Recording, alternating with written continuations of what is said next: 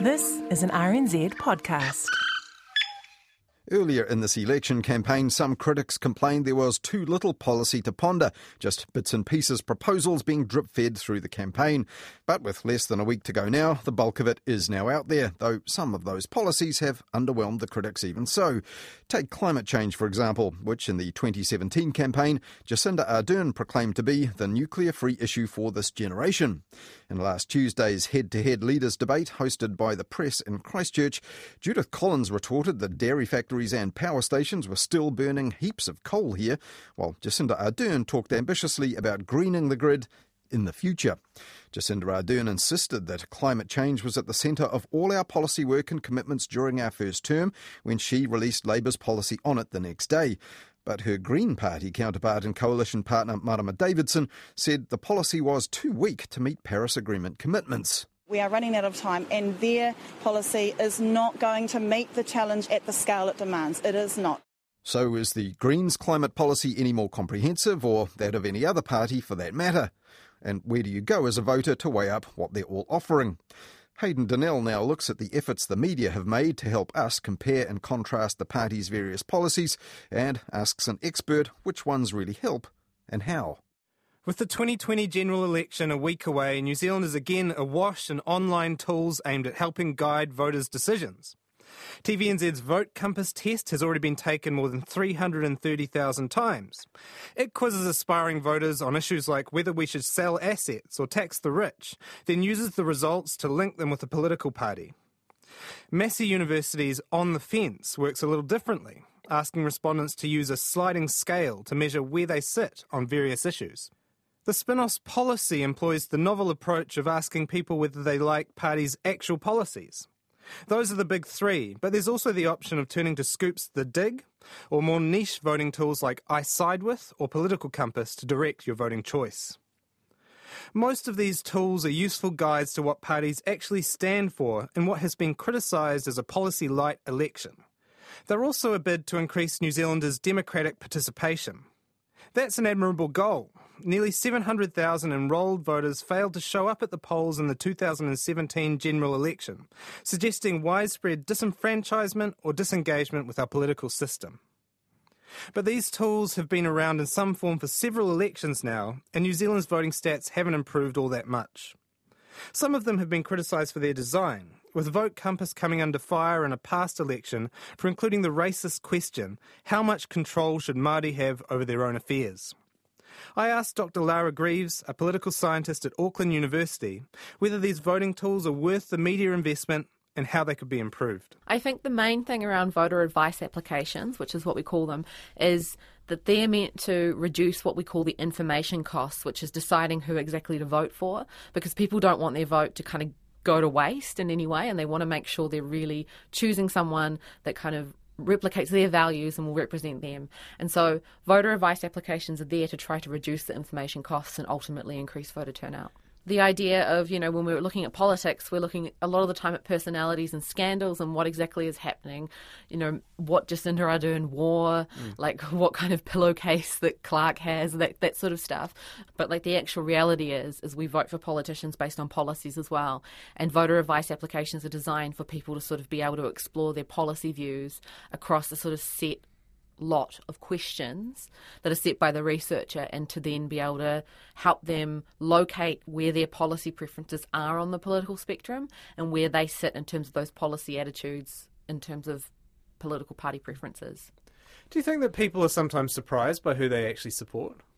I think that there's been sort of anecdotally a lot of stories of especially sort of Labour voters getting the Greens and those yeah. sorts of things, and that can be quite surprising or shocking for people. I think there's probably different types of people that do the voter advice application. So there's probably a group that are quite already really politically interested. They see them on their Twitter feed or something along those lines, and then they go and do them, and they already know who they're going to vote for, and it becomes kind of like a fun quiz. And then there's for a bunch of people, I think there's, there's another group that are perhaps quite undecided and they don't necessarily think about politics and then they go to do them. And for some of those people i'm sure they will be surprised because we one of the things we know about voter preferences is people tend to be in sort of teams, and those teams that they're in tend to be based on who their parents and who their family voted for. And that's not necessarily because your policies, your policy views align to that, but it's more as sort of like a like like you would follow a sports club or, or a rugby team, right? So I think for some people who may have not been particularly politically engaged and not necessarily following policies, I think that that is particularly surprising when they might think of themselves as from like a working class Labour background and then they get another party. So we've seen in terms of Vote Compass we've seen TVNZ use a lot of the data sort of as quasi polling. I think in terms of the use of them in the public, is it's for what would probably actually only be a small group of that sort of more undecided voter or people that weren't going to vote. And if they're really unsure about who to vote for, I guess for a lot of those people, it's probably one of multiple factors that contribute to them going and eventually voting. Even the Electoral Commission struggles to get a couple of hundred voters in their non voter surveys. So it's really hard to kind of have an evidence based approach as to whether these voter advice applications are really working. I know there's been international studies that have shown like yeah small shifts, like for example in Canada and others, but generally I don't think of them as a negative thing. Now, there's been a pro- proliferation of these voting tools. Do you have an opinion on which is the best one? I personally do enjoy On the Fence. I like the little sheep logo from way back, but I also kind of I, I like the fact that you can rate things in terms of importance to you. With any of these, the downside really is is the person or the people who set the questions and who set exactly which policy areas are going to be examined and they set the wording of the statement and those sorts of things. There's like a potential disproportionate amount of control flowing through to what the tools end up being generally what happens with these things is they set the key policy issues or criteria for different different tools. I would say policy is a bit more intense and covers a lot more areas than say something like Vote Compass or On the Fence does or even I Side With does. But basically someone has to decide at some point in the research process what are the big issues going to be that we're going to actually ask questions on and then how are they going to be formatted or worded as mm. well, and that can kind of elicit different opinions in the public. We're talking about question design a little bit there. How important is question design in terms of the usefulness of these tools? I know that Vote Compass actually got in trouble for what was pretty accurately perceived as a racist question how much control should Māori have over their affairs? How much can these types of questions actually skew the results and end up maybe even disenfranchising people further? Yeah, quite a lot. So if I asked you right now and I said I could I could word a statement something along the lines of someone should if they're suffering from a painful and incurable disease be able to make the choice to in their own life, okay? If I gave you that statement versus I gave you one along the lines of should we legalize assisted suicide? There's been huge differences in surveys over the years and in polls of the way that we can kind of push people into different positions based on the wording of the question. Do any of these quizzes suffer that kind of issue? I think they've generally been pretty good. I think there's always going to be the odd question that doesn't quite work along the lines of the Māori issues one um, definitely has been one that's been, you know, well identified in terms of inherent assumptions in the wording of the question sometimes. And again, that relates back to how I was saying that, like, as survey researchers, as pollsters, as voter advice application producers or whatever, we have a lot of power to shape responses, wording a question a certain way, and then reporting on the results of that. I think that that's where, like, say, TVNZ had the capacity to get into a lot of trouble. You mentioned that you like On the Fence. I, I do too. It's fun. I, I wonder whether there's sometimes false binaries because if people don't know it, you can kind of rank how important you feel an issue is, and, and there's two sides. Mm. And on one, for instance, there's how much should the government prioritize the environment rather than the economy, and mm. then you hmm. can go like sixty percent environment and forty percent economy. Uh, is that potentially a problem as well? Yeah, anything around those design, like the, there's potential problems as well across different devices that you're completing it on as well. That's one of the con- things that we confront in survey research is, oh, that doesn't work on a cell phone or those sorts of things. In terms of the actual question wording, yeah, that goes back to this idea of when you present something as a binary that's not necessarily a binary and not necessarily a binary to all people, and how people interpret the question is another thing that's really tricky to get around. I found, you know, the environment or the economy, pick one, yeah, yeah, yeah. to be just kind of a little bit of an odd question there. Is is it possible to avoid these problems? I don't think it is, unfortunately. I think we have to be careful to always recognise those limitations and, and make them explicit. And like whenever media reports on these things or reports, say, Vote Compass data, or there needs to be sort of some disclaimers there. And there often is about, you know, the sample size and those sorts of things. But we need to like, I think it's part of that general sort of knowledge that the public has around polls as well, where people don't necessarily know how to assess like the quality of a tool or the quality of a poll. Um, we see this a lot in terms of people kind of taking a Facebook poll and then using it as equivalent to mm. a proper scientific phone poll. I think that, yeah, there's always going to be limitations in things that we do. So the Spinoff has got the policy tool, which is just actual policies that candidates have submitted and you yep. can fave them and then they give you a pie graph. Is that the way to do it so that you definitely get accurate results? Well, firstly, I really like the blind nature, how you can set it so you can't see which parties, because people do have those inbuilt sort of biases towards different parties. So I think that's a real, real positive there.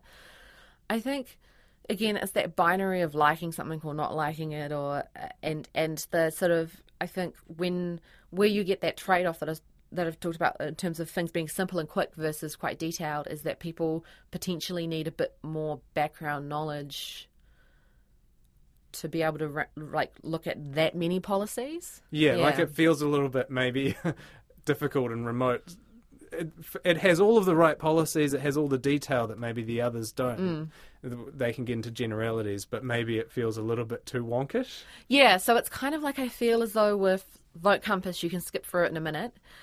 Um, whereas on the other end policy, like you almost need to sit down and go, right, this is what I'm going to do. I'm going to sit here and I'm going to rank the policies and figure it out and go into all these different areas, which I think has the potential to lose people's attention, but then also has the potential for people to go more in depth and really think about yeah, policy preferences and research stuff and really think? Or is it more that someone just kind of wants a quick quick voting fix, you know? So something like Vote Compass, you get your kind of quick sketch of what you might want. There might be a few flaws yeah. maybe in your results, but it might be more engaging for a totally disenfranchised voter. Yeah. yeah, I would totally say that. And I guess that's all just going to depend on, yeah, the whole reason the person is approaching the tool. So something like Vote Compass, again, it's, it's because of the short kind of, and then the nature of it, I think, and the quickness altogether of it, I think that's where it's not clear whether people will get the same result over and over on different days, like that kind of idea. Whereas I think if you sat down and had that more in, in depth kind of thinking engagement with policy positions, that's where you're potentially going to have that better reliability an advantage of these polls is that they are just comparing policy. There's none of the, you know, personal back and forth. But are they distortionary in that way as well? Because people don't make a political decision in a vacuum. They do consider personalities and what people are like and whether they trust them. And that's not necessarily bad. Yeah, so we repeat. We have a friend who repeatedly gets TOP in, yeah. in all of these quizzes, and but they won't vote for TOP. Um, because ultimately that's the example of like there still needs to be the personality or the people that that human voter has a connection with in some way. The fact is, we've just been through COVID 19 while we're still in COVID 19. Politicians had to make decisions like just like that, like they had to develop policy. I think something like COVID 19 illustrates really well that it isn't just about policy, that we need to be able to trust in our leaders and we need to know that they show good judgment. Sort of the way that leaders have handled scandals and the way that leaders might handle a debate, I think all of those different things add up and reflect on really who we want as Prime Minister or who we want as our local MP. Have a look at the voter advice application tools.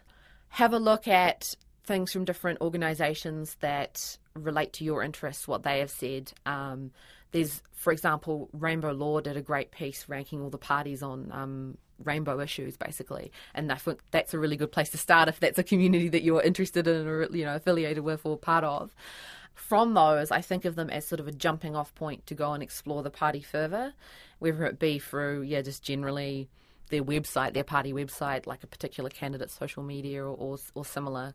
It's good for people to feel some kind of enthusiasm for who they're voting for. So, if you, just lastly, if you could design your perfect uh, voting tool, yeah, what would it look like? They pop up right around an election, right? And I wonder to what extent some of this voter advice stuff can be embedded more in like a continued cycle because we we don't we just we have elections, but actually policy and different political stuff's happening all of the time, not just every three years. So I wonder the extent to which things could be embedded. The real hard decision for a lot of us that are in sort of quantitative research and stuff is length versus detail. So something needs to be quite short and needs to be able to capture someone's attention. But the trade off between length and detail is, is quite difficult to reach. And that is why I would say little and often would be perhaps a mm. better a better policy on this kind of thing. In my dream world, although this is like a real millennial perspective, is like you could have some kind of app that would pop up on someone's phone being like, hey, what do you think about the zero carbon bill? Like that, that sort of, those sorts of things just pop up and it be more an integrated part of people's lives rather than just, I'm just going to think about policy in, in the last two months before the election or whatever it is. Like sweating for an exam. Yeah. The Design for Democracy people at, at Massey have done some stuff around this is that they're bidirectional. So in some way, you express your policy preference in some way, and there's some kind of right of response by the politician or the party on the other end to your you expressing a preference. Lara Greaves, lecturer in New Zealand politics at the University of Auckland, talking there to Hayden Donnell about the efforts some media outlets have made to pick through all the party's policies to help us decide how to cast our votes.